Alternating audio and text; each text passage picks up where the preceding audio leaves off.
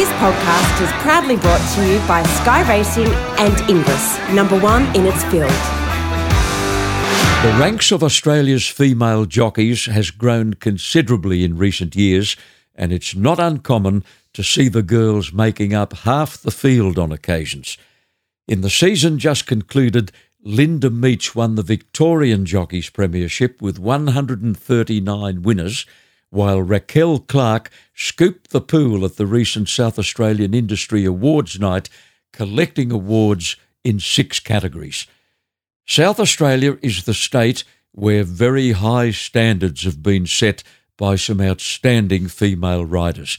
None more successful than Clare Lindop, who bowed out after the Adelaide Cup Carnival of 2018. Clare left an indelible mark with a career tally of 1,432 wins, four at Group 1 level, and more than 50 black type races. She was the first Australian female jockey to ride in the Melbourne Cup.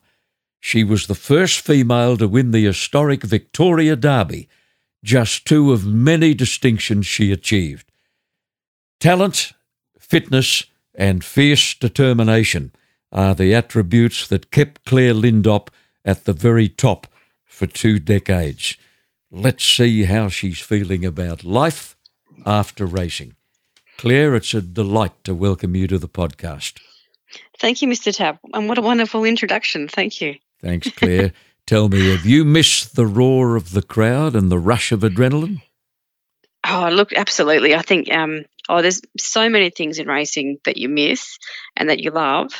Um, you know, probably a big one is actually probably my working relationship, my everyday working relationship with Leon McDonald and Andrew Lewis. Mm-hmm. Um, but you're right, the thrill of riding a winner and the joy it brings to owners, there's, there's nothing quite like that. And, you know, you do get a, a, a sense of satisfaction from working with an animal, like a raw animal. And, uh, you know, and you when you become in sync with that animal and you've, you've worked with all the way through and, and you actually communicate on a different level.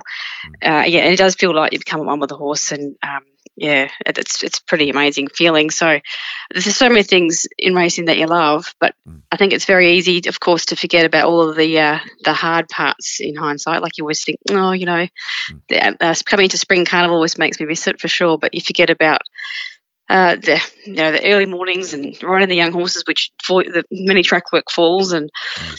Um, you know, the times you get sprayed by the owners or on social media and um, things don't work out and the disappointments and the heartbreaking yeah. of, of the industry. So I do reflect back and, and, you know, think of all the good things and think, oh, I should, maybe I did hang up the boots too soon. But yeah. I think I'm pretty happy with where I am at the moment.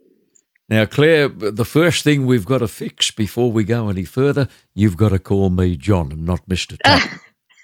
okay, no worries.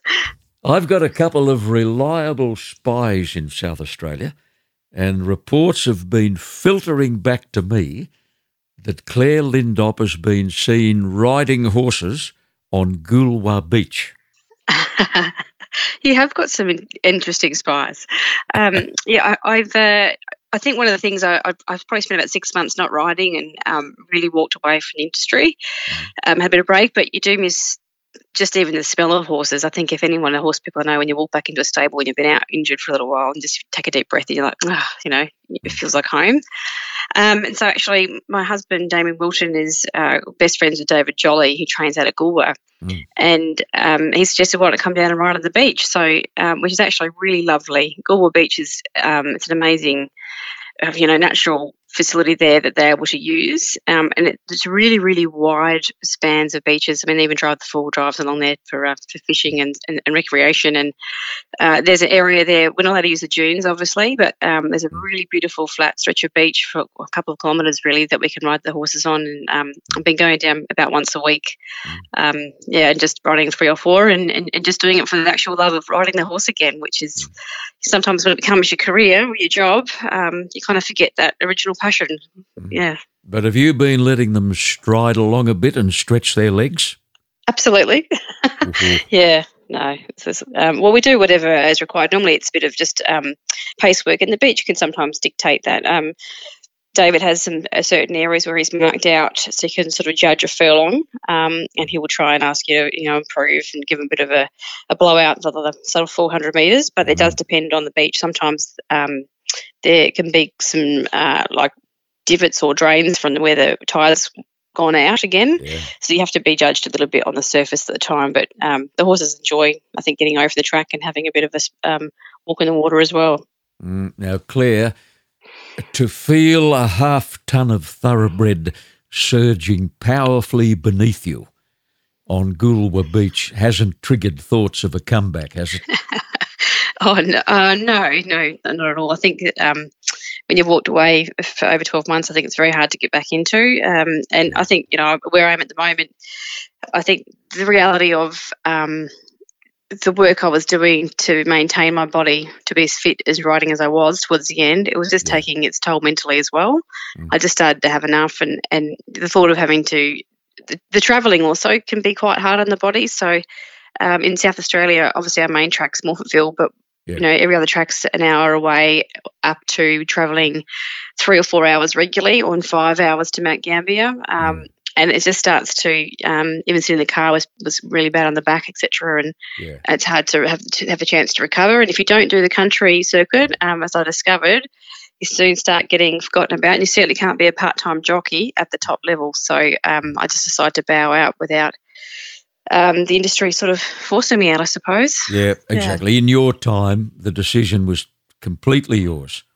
That's right. Yeah, I think too where I am now. Um, I wouldn't like to be. I'm doing some extra um, learning. I'm going back to TAFE. Um, as you mentioned, I've been doing heaps of other things, and I think doing it now, I'm still young enough to have a second career, perhaps. Yeah. Um, I think it's a smart move. I wouldn't like to be in my 50s trying to um, uh, you know, go back to school again, etc. So mm. yeah, I'm, looking to set set myself up for the rest of my life now.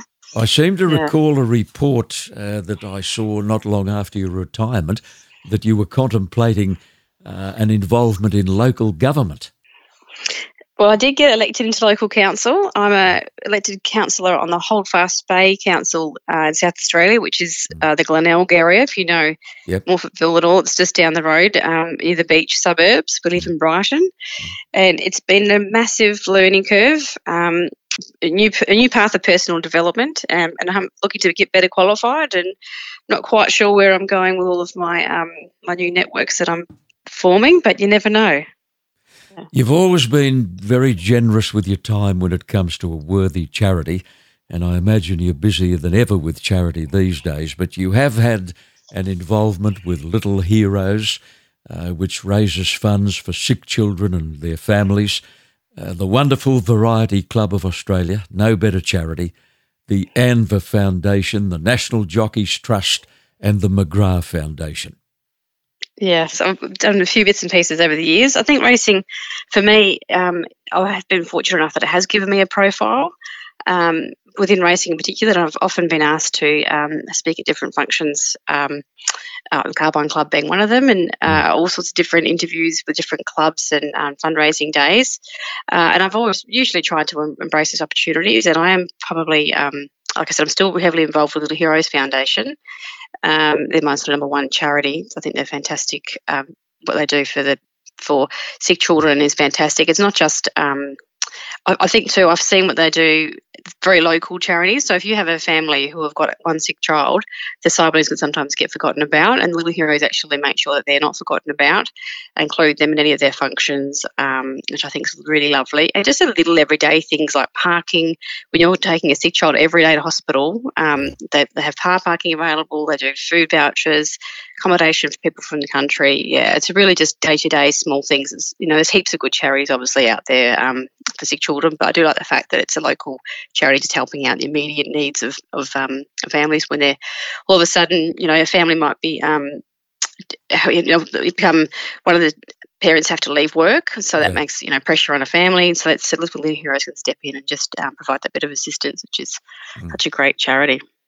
Now, you've already mentioned your husband of two and a half years, Damien Wilton, and uh, Damien is well versed in racing as a form analyst for the McEvoy stable and a jockey manager.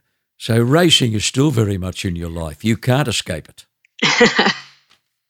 Absolutely. Well, um, Damien and I uh, we started we combined after I had uh, some time off in 2014 due to injury.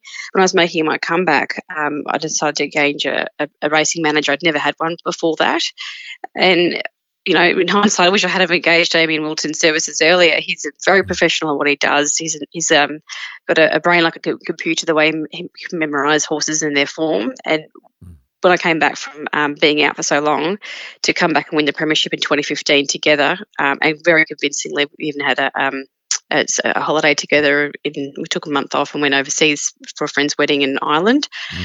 Um, yeah, and so to, to do that together was um, pretty special after when you've been out for a little while. So it was my third premiership and um, second John Letts medal. The Clare Lindop story began at the St Mary's Pony Farm at a place called Wangoom near Warrnambool. You had a pony called Annie. What yep. were her strong points? Oh, she was a ripper. She could jump like you wouldn't believe. You could jump like a um, oh, just jump like a bird, as, they, as the saying is. Mm. And she really carried me around. Um, I didn't learn to ride till I was ten. So, and I don't come from a racing family at all, or a horse family at all. So, I guess I was, you know, I, we joked that I was a black sheep of the family. Um, you know, I've got two older sisters who have both gone on to, um, you know, university degrees, and um, have got very good jobs. Um, and both my mum and dad were teachers. So when I left school to become apprentice jockey, uh, it was a bit of a, a, shock. But yeah, the pony farm where I learned to ride, so fortunate to have grown up in an area where there was that kind of upbringing. Um, it, it, you know, I could ride any horse from a little Shetland to a, a big Clydesdale, and I uh, got to know all sorts of different horse traits and Johnny Lee, who was the owner of the pony farm, like he was a real Irish horseman, and um, I loved the way he taught me, um, you know, all sorts of different things. Which you know, I look around today, and there's not an opportunity for children, I don't think, to learn to ride like I did. I was very lucky, very fortunate. Just to summarise your very early and formative years, you signed up as an apprentice jockey in 1994. Your first master was Frank Byrne. Uh, your first race ride was 24 years ago, Clare, on yeah. Arctic Mittens at Warrnambool, unplaced. First yep. winner came five months later at a place called Dunkeld. Horse's name, opinions differ, for the late Jack Barling, and that was the horse's only win in seven starts. Then the big one, your first city winner, July 1996, was Mondillaby at Moonee Valley for your old boss, Frank Byrne. You'd have been 10 feet tall that day. Yeah, she was a ripper, um, Mondillaby. She was by the pug and loved the wet. And, um, you know, as, as that sort of saying goes, you get a grey horse in the wet. And, you know, I was claiming three at Moonee Valley. And um, it was a big thrill to ride a, a winner at Moonee Valley, absolutely. And, so, and quite early in my career, as you mentioned. So mm. I had great support. Um, Frank Byrne was the terrific boss. He was leading trainer in, of Warrnambool at the time.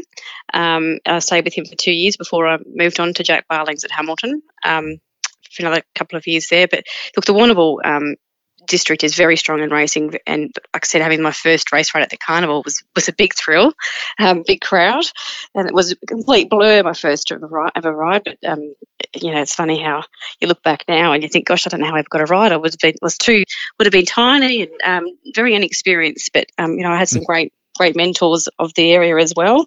Nifty Wilson, um, Alan Peterson, Billy Nolan. Mm. Um, yeah, and so there's also there was some great uh, female riders riding at that time as well. I got to sort of uh, ride with Marie Payne and Therese Payne, and mm. uh, you know, try to follow in their footsteps. Yep, well, you certainly did that. July 1999, Clare Lindop, you made the big move to Morphettville to complete your apprenticeship with a man called Basil Kozomanis. Uh, you took off in Adelaide, Clare. You outrode your country claim very quickly.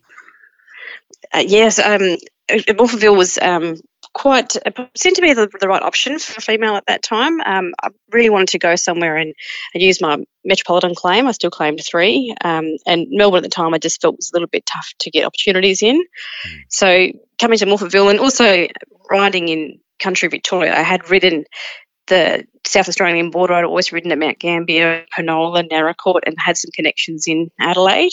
Mm. Um, so it seemed like a natural uh, move. Um, and yeah, Byron Kozomanis and his wife Sue, they were fantastic to me. Mm. Again, very supportive, and um, they were they had a very strong country stable. He's a Port Lincoln uh, man. He actually trained some for Tony Santic as well, yep. and uh, yeah, so we, we, won the premiership in Port Lincoln um, three years running, and um, the country country circuit are all quite strong. Um, and I did ride a few city winners for him as well. Mm. It's very fitting that your first Metropolitan winner in Adelaide, while still an apprentice, was for a female trainer, uh, Jenny Gow White, horse called Odysseus. That's right. Yeah, Jenny Gow White. Um, well, the connection actually came from friends in Casterton, actually. Um, and it's funny how you know racing, um, you know, it's really always about networking and and and uh, people knowing people and recommending you. That's why I sort of try and instill in some of the young girls I mentor today about um, you know, being good to everyone that you work for. Uh, so a trainer in uh, Casterton, Sheila Gorman, who I rode for every now and then, mm. uh, recommended me to Jenny because they went to um, uh, boarding school together. So yeah. uh, Jenny put me on, and uh, Dizzy was, was and went on to race. He was a terrific race. Was he went on to race? He was twelve years old. Mm. Um, you know, I think I retired before he did. uh, Odysseus. Quite, but yeah. Yeah. So it was a very big win at Cheltenham, and um, it was a thrill. Absolutely. Well, Cheltenham's gone now, and so has Victoria Park, where you rode your first Metropolitan winner as a fully fledged jockey. That was in January of 2001 on one of your all time favourite horses. I know you speak of him with great affection, Star of Brooklyn. You won 10 races on the Star. Yeah, he was a he was a uh, lovely horse. Again, trained out of country Victoria, Casterton. Mm. Um, and I used to always, even when I was um, moved to Adelaide, I used to always try and get back to the country circuit. And I'm not sure if you're going to touch on this, but um, when I finished my apprenticeship, um, I only rode one city winner um, for the next 12 months out of my apprenticeship. Yep. And I really struggled to get opportunities in the city. But rather than, um, you know, sit around and uh, rest of my laurels, so to speak, I, you know, had saddleable travel and I used to get back to the country meetings. Um, and Casterton was one of them uh, and used to ride a lot for Joey, uh, the great family, Joey and Celia Smith. And, um, yeah, he was a he was a great horse, Star of Brooklyn, um, and he was actually gave me my, my only city winner out of my, my apprenticeship at, mm. at Victoria Park. Um, my, uh, yeah, first fresh out of my apprenticeship. Now here is a date that'll ring a bell. 24th of May 2003, a very big day in the life of young Clare Lindop. Your first black type win, the listed South Australian St Leger at Victoria Park on a horse called Deben, and this was the start of your wonderful association with Leon McDonald. Yes, that's yeah, that's right. Um, I got the ride on Deben because she had a lightweight, um, and Leon's generally a stable rider. Uh, at the time was Jason Holder. He didn't ride much uh, lighter than sort of fifty-two, mm. and I was able to pick up the ride on Deben. And as you said, this was good, probably going to change the course of my life and career in the next few months. Mm. Certainly did because Deben went on to the Melbourne Cup. Rider C. Lindop, the first Australian female jockey to ride in the great race. Yeah, it was a, it really was a life changing and career changing um, week for me. It was a dream come true. Obviously, as a as a jockey, anyone wants to be part of the Melbourne Cup, and you grow up, even even not from a racing family. You know, you always watch the Melbourne Cup. This is Melbourne Cup at, at primary school. I remember um, sitting around in the uh, uh, the assembly area, and they'd have the race played on the um, the loud PA system, and everyone would have had their horse in the in a sweep, and everyone was cheering for it, and it was just really uh, like it was dream come true stuff you watch on the on the TV when the when the jockeys are being introduced, and, and to actually be part of that occasion was. Mm.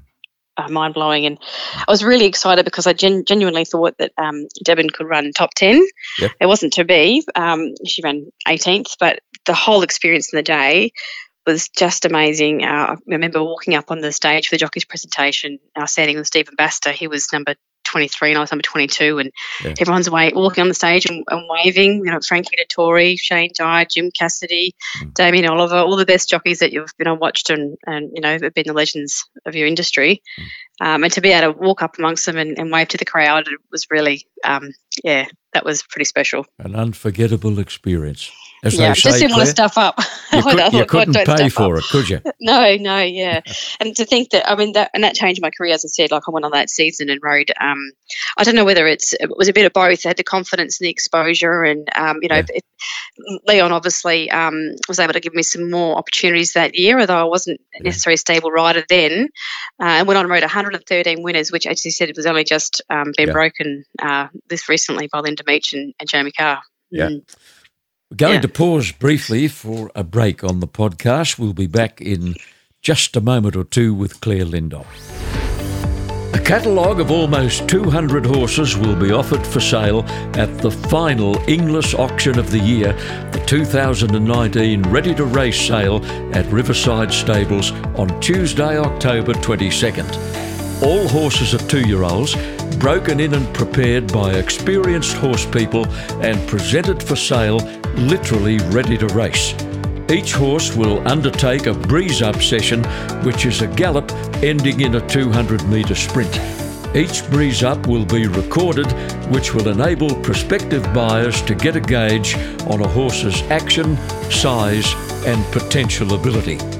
There'll be an additional breeze up session this year at Eagle Farm in Brisbane on Monday, September the 23rd, and other sessions will be held at Cranbourne September the 13th, Warwick Farm September 20th, Taupo in New Zealand September the 23rd, with a second session at Warwick Farm on Friday, October the 18th. The strength and quality of the Inglis Ready to Race sale catalogue is unparalleled in Australasia special guest is former top South Australian jockey Clare Lindop. Now, this is where I embarrass you. Leon told me that he's never known a jockey with a better work ethic than you. He said he said it took extreme circumstances for you to miss a morning at track work. Yeah, well, I took it. I took a lot of pride in that, um, and I did have to work hard, and I think that's why I um, got the chances from Leon that I did, and he was stuck by me and, and quite loyal with me as well. Um, but yeah, I also also th- felt that I had to um, to ride work, uh, particularly early on in my career, to to get the race rides, um, and and I never took the um, I never accepted the fact that you know you couldn't get a ride because you were a girl, and so I thought I had to prove um, to everyone that you know, I was going to be a strong worker. I was suitable for the horse. Um, I was going to be reliable and honest and a hard worker, and, and that's the reputation I, you know, did have pride pride of myself on. And, and yeah, but Leon made it easy. Um, writing for Leon too, I really felt like he was a mentor, and he actually really did mould me into the rider that he wanted as well mm. um, in the stable. And so we had, did have that good partnership. And there's not many um, trainer jockey partnerships that have that have, have been like that over the years. I think you know maybe one of the things that uh, perhaps you always think um, in hindsight or, you know, sliding doors moments, perhaps I should have done a little bit more diversifying for other trainers as well. Mm. Um, and you, but you don't know that. And I, th- I, think that the way that he supported me throughout the years, I think I've had a, had a pretty good, good run of luck. Well, it was around this time you did something pretty special. You rode four winners at three consecutive race meetings. That's pretty yeah. special. Yeah, the hat trick. Yeah, it was pretty cool. Um, it was uh, one of them was Metropolitan too at Victoria Park, which actually was my favourite um, Metropolitan racecourse. To be honest, was, I used to love Victoria it? Park. Mm. Yeah, bit of a shame, and there is still some rumours that we might get a track happening back there, but it would take a, a pretty large investor. It is a bit. I do think South Australian racing is a little bit um, poorer for only having one racecourse, Morphettville, even though we have the two tracks there. I do think having that another option way to go. But yeah, the, the hat trick of three was pretty cool. One was at Mildura, one was um, at Victoria Park, and the other was at Port Lincoln. So it was it was really cool. Yeah. Your first Flemington winner was pretty special. February 2004. Horse was called Prince Regal, trained by Jamie Opperman. That's right. Yeah. Um, he was another great horse, a trained out of Jamie Opperman's great trainer out of Mount Gambier. Um, I got the chance to go and ride him, and uh, he was ran, ran, down the straight, and he was a lovely big type of horse, and um, he was just on song that day. Jamie had him trained perfectly well, and it was great to be that they took me over and gave me the chance, and and you know I was able to come up come up with a win. Not surprisingly, it was Leon McDonald who provided your first uh, group win, and it, is, it was at Group Three level, a race called the Auraria Stakes at Cheltenham, a horse called Beltar. Dane Beltar, yeah, she mm. was, yeah, she was, um, she she was owned by the same owners as Deben, uh, and so I was able to, to, get a chance to ride her as well, which was which was fantastic.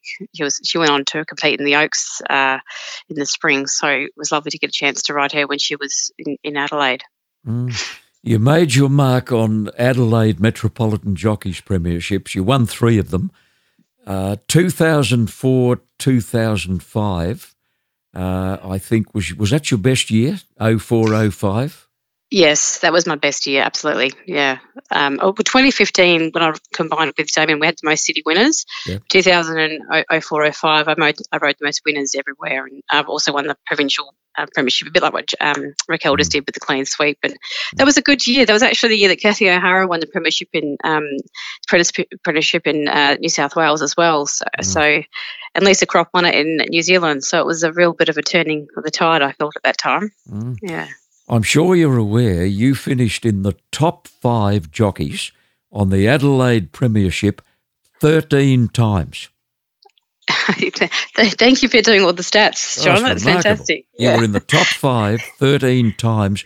I'm talking yeah. about Metro, Adelaide. Yeah, it's uh, being consistent, like I said, and, and, and being able to uh, stick at it and be at that top level for so long. It's not always easy, especially with injuries throughout the years and um, you know suspensions and things going wrong. So it is something I'm proud to to be able to look back and go, you know, I, I was consistent, I was hardworking, and I was loyal, and um, you know, and that did. I was I am fortunate enough to have always worked with people who rewarded that as well. They've, they've actually recognised yeah. that and rewarded that. So that's kind of it's been something I've uh, have prided myself on. And, and like you said, it's not it's very easy to be an apprentice who um, you know hits the highlights, but to be able to do it week in week uh, week out for oh, yeah. uh, a long time, it's not always easy. So mm. I'm proud to be able to look back and, and have, have achieved that. Now, what about this one? Your first Group One the 2006 Adelaide Cup in your hometown, or it was at that stage of your life. Yeah. On exalted time, trained by Jim Smith. I think you led all the way, Clare. I did, exalted time. Oh, it's still one of um, my, my favourite memories. I mean, there's so many, but the Adelaide Cup in particular um, was a race that obviously, like I said, my adopted hometown. You know, I only had a couple of rides in the race. It was highly competitive. A lot of interstate horses would come, and they still do come and, and try and raid our, our big cup. Um, and I genuinely thought um, Exalted Time had raced really well in the lead up to it, um, and to get the ride in the race. Uh, and we'd spoken about tactics, and the owners were a little bit nervous about leading because, um, you know, I think it's it's a quite a tough t- to lead for 3,200 metres, obviously. Um, but I was pretty confident that we could actually lead and get away with some cheap sectionals because no one would really want to take it on, um, take it up to me early. So and that's exactly what happened. Um, and, uh, you know, pulling off a plan like that was it's, it's pretty exciting because uh, we were leading the first time past the winning post. Um, I was able to give them a breather down the back, and and when I took out and, and, and the field were following me to come out a bit wide, the track was off on the inside that day, um, mm. and I was still in front of the 400. I thought to myself, I've actually got this, and mm. and he really he was a beautiful horse and he just tried his heart out for me that day and mm. um, it was a very special moment and uh, yeah I, mean, I, we thank Jimmy and, and Ken and Helen Smith for being part of that uh, it was fantastic when you turned for home I bet that winning post looked a long way away yeah, did. It absolutely did. And the crowd was roaring, and I was assuming it was because there was, you know, all these challenges coming at me. So mm. I was just, you know, basically held my breath um, all the way in the post. Absolutely, yeah. I think jockeys overall would rather not look around. Uh, yeah. You know, because the, the, they're often criticised for doing that. Uh, but by crikey, it's a temptation, isn't it? Yeah, I think sometimes it's nice to have a little like peep over your shoulder, but generally speaking, you really don't want to throw your rhythm out. Mm. Uh, and sometimes, if you if you look around, you know, you're not concentrating on, on going forward. Um, yeah, and so yeah. that's what I was always taught to to keep looking between their ears and, and, and keep concentrating about holding your line and holding your form. If you start, uh, you know, turning your head or losing a little bit of your compactness on their back, it can affect the horse's stride as well. So you have to be careful the way you do it. And I was always taught not to look. Um, so yeah, I think people, other people have different um, styles, but I was always taught not to look and to just keep going, ride through the line. Yeah, 2007, you had your second ride in the Melbourne Cup on a pretty good horse called Dolphin Joe, trained by Terry and Karina O'Sullivan. You only got beaten 4.4 lengths behind Efficient was a really good run, and you won a Group 2 on the same horse later on. He finished up winning nearly 700,000, you know, Dolphin Joe. Dolphin Joe is a real favourite of Terry and Karina Sullivan's. I think Karina still got Dolphin Joe in a paddock when he retired. Mm. He's still going pretty strong. Um, I was so fortunate that year to pick up the ride on Dolphin Joe. He he was going really well and he had a lightweight, so there wasn't a lot of um, jockeys that could ride the weight that were available. Mm. Um, and I've always had a great relationship with Terry and Karina O'Sullivan. I've had many winners for them over the years, and, and to get the opportunity to ride for them was fantastic. And um, every time I've ridden the Melbourne Cup, it's been a different experience. And that was a year I genuinely thought that he could um, run an outstanding race, and, and he did. He, he um, coming into the home turn, I actually thought that, oh my gosh, I'm going to run a place in the Melbourne Cup, and we, we just yeah. tied a little bit um, the last furlong, but probably more. He was just always one paced um, rather than finding a sprint like some of the better horses perhaps on the day mm. sprinted past him. But yeah, it's being part of that that that event and having to um, that year I got to go on the parade as well. I hadn't done the parade the day before, um, but on the feel of riding Mel- Dolphin Jo in the Melbourne Cup was a lot more serious, and um, yeah, I was pretty pretty happy to to to wade in and salute the judge the Melbourne Cup. Mm. One of your all time favourites was a very smart filly called Augusta Proud. You rode her in 24 of her 28 starts for Leon McDonald.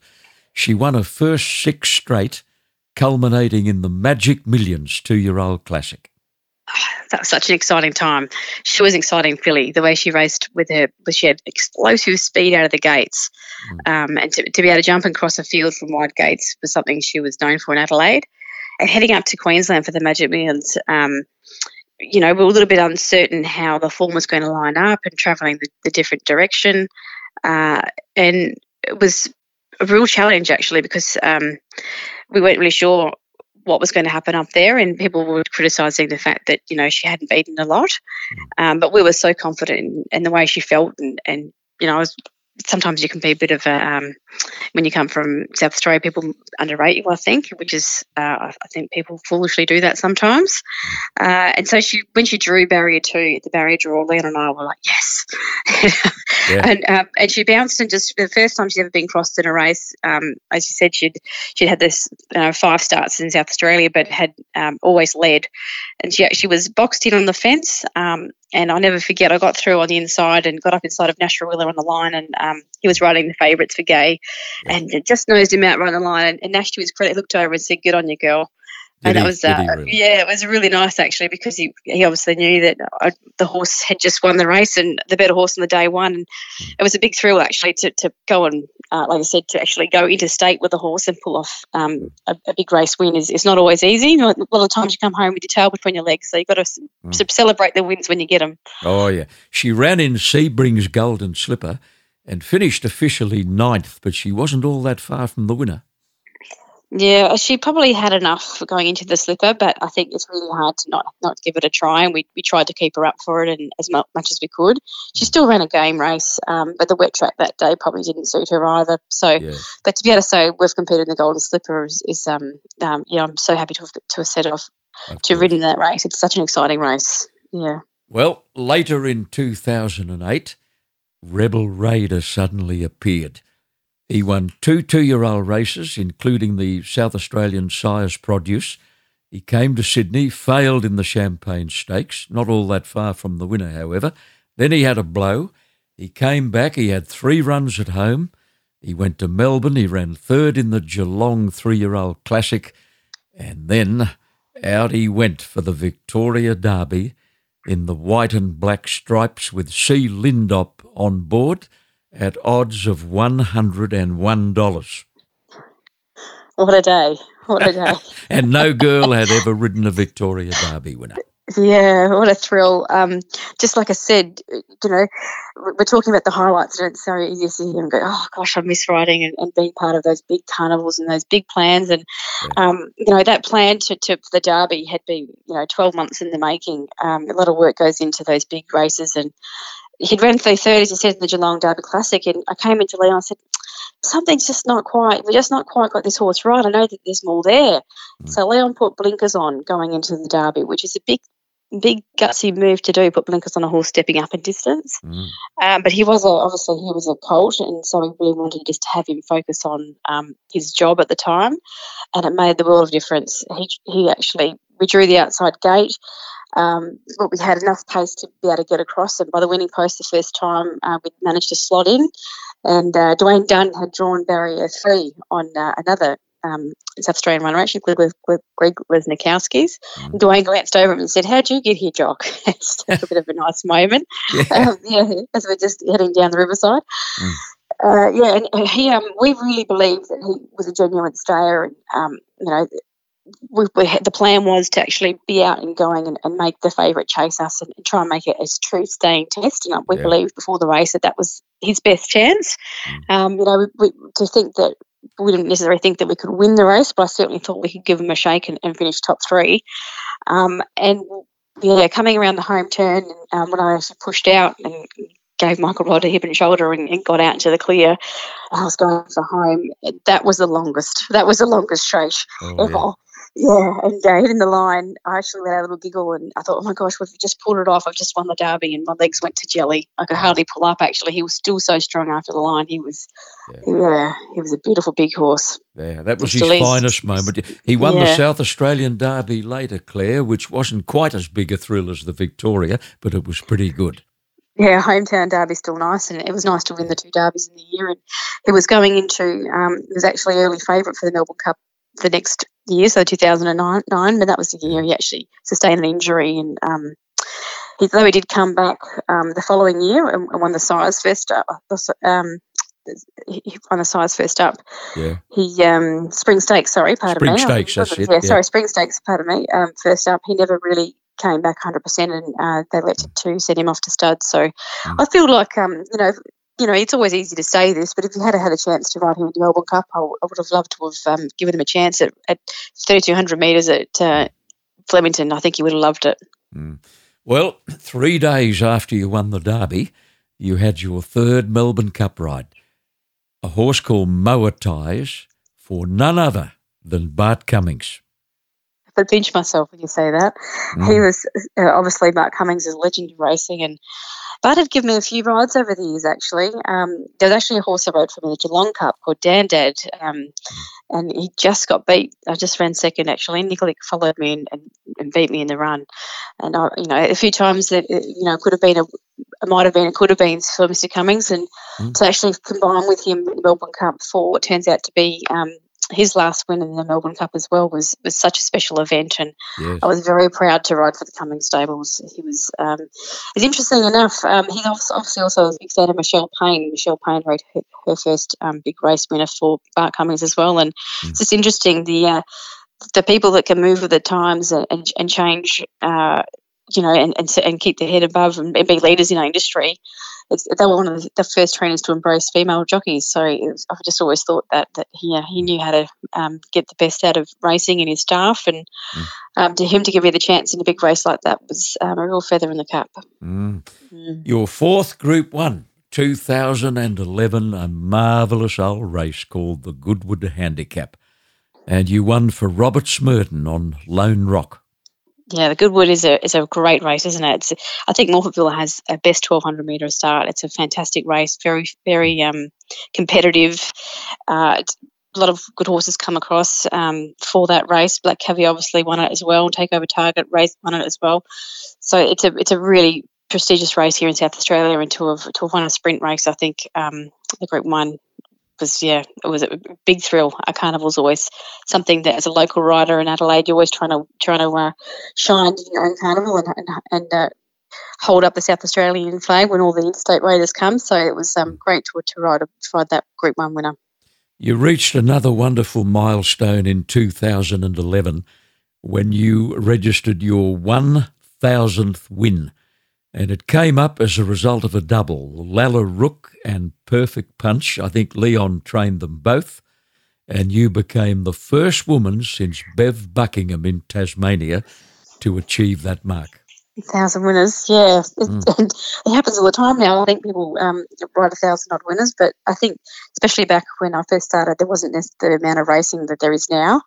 Mm. Um, and I also got stuck on nine nine nine for a little while as well. So, um, well, sorry, it would be nine nine eight, wouldn't it? Um, yeah. So to bring up the double uh, for Leon it was actually quite nice that um, it was for Leon and, and at, at Morphettville as well. So it, it, was a pretty cool thing, and it was a bit of a marketing. Um, uh, thing done by the team at Morphettville. So that was nice to sort of be part of that and try and give a good I've always tried to do help racing with good stories and positive stories rather than Mm. um, often it can be not perceived that well. And so it was nice to sort of combine with the, with the positive story. And I do think that racing, um, we don't celebrate the milestones perhaps like other industries. Like I always see the footballers celebrated for their um, how many games they play, etc. And Yeah. I think perhaps we should do a bit more of that in South in racing. Full stop. And South Australia, we always try and do that and recognise the milestones.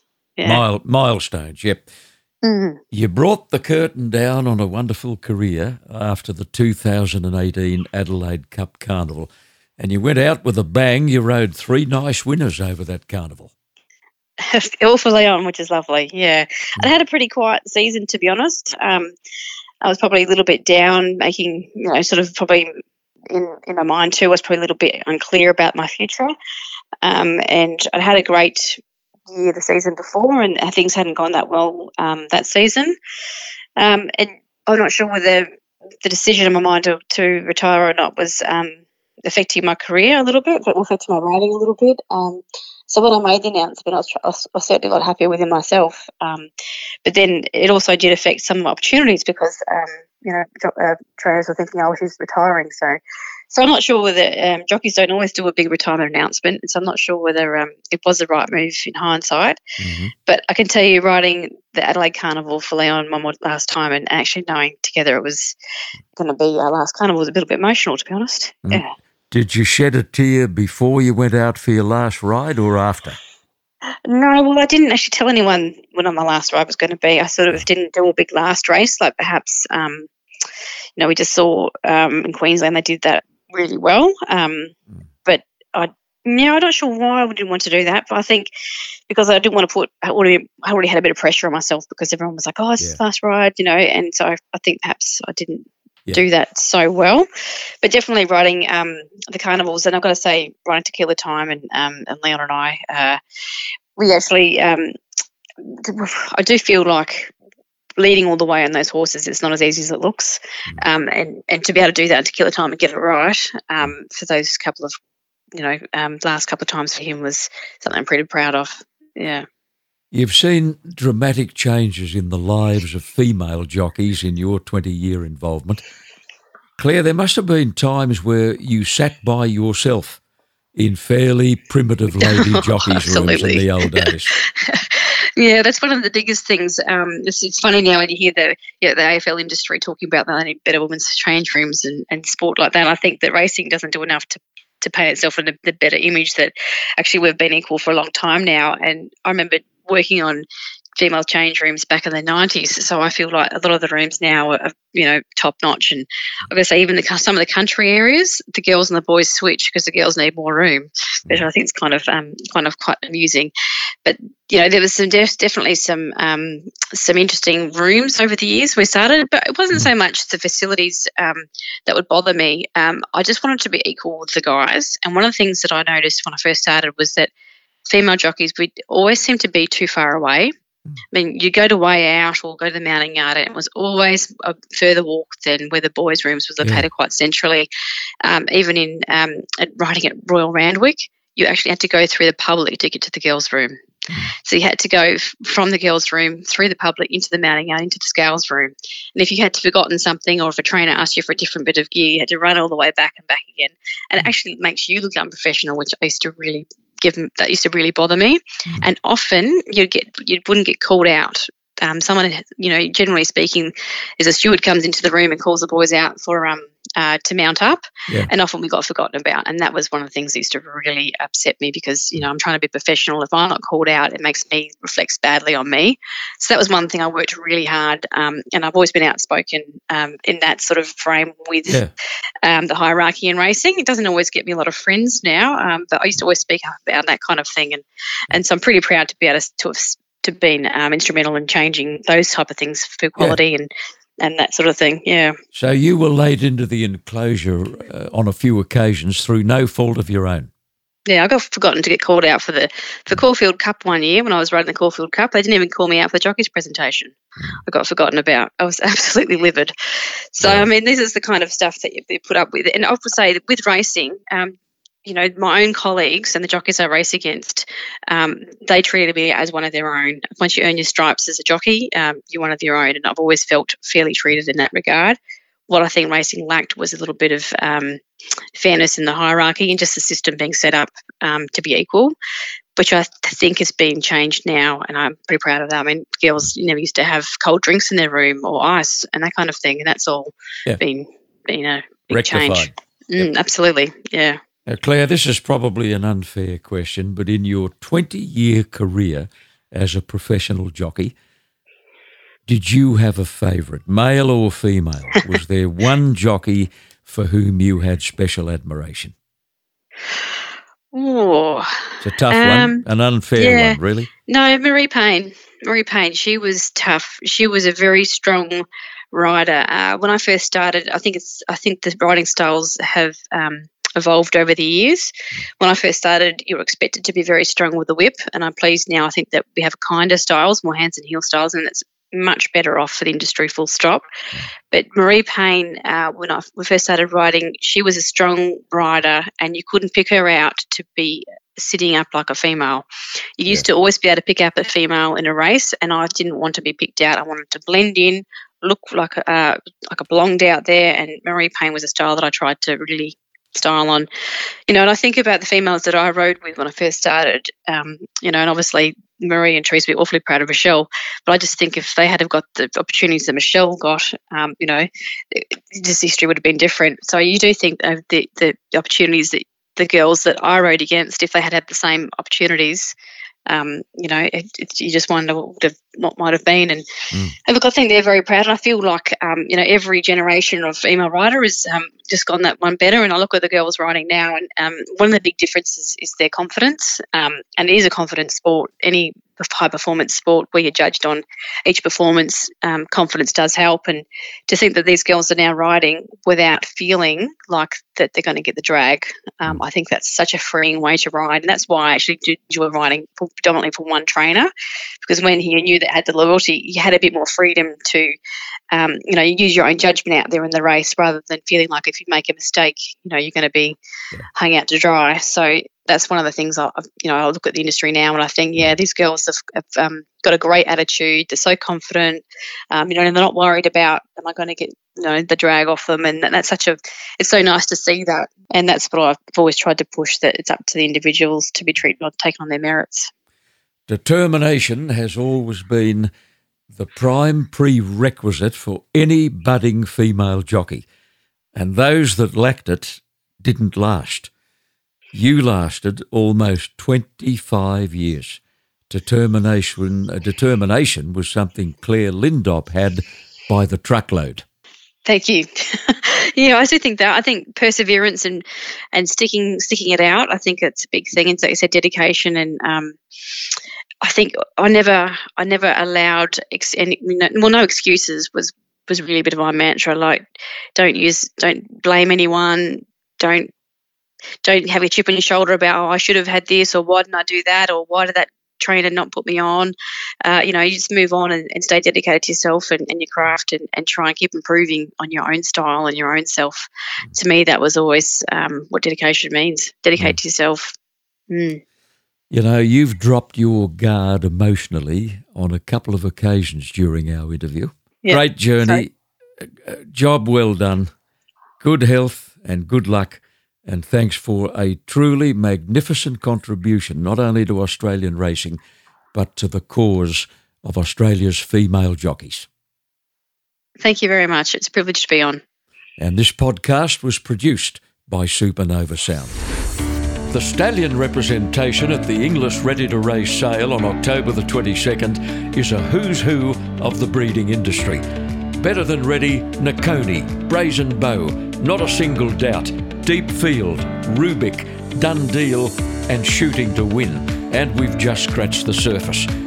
Add to that Hinchinbrook, So You Think, Holy Roman Emperor, Spirit of Boom, I Am Invincible, Starcraft, Medaglia d'Oro, Tavistock, More Than Ready, Written Tycoon, No Nay Never, and Zoustar.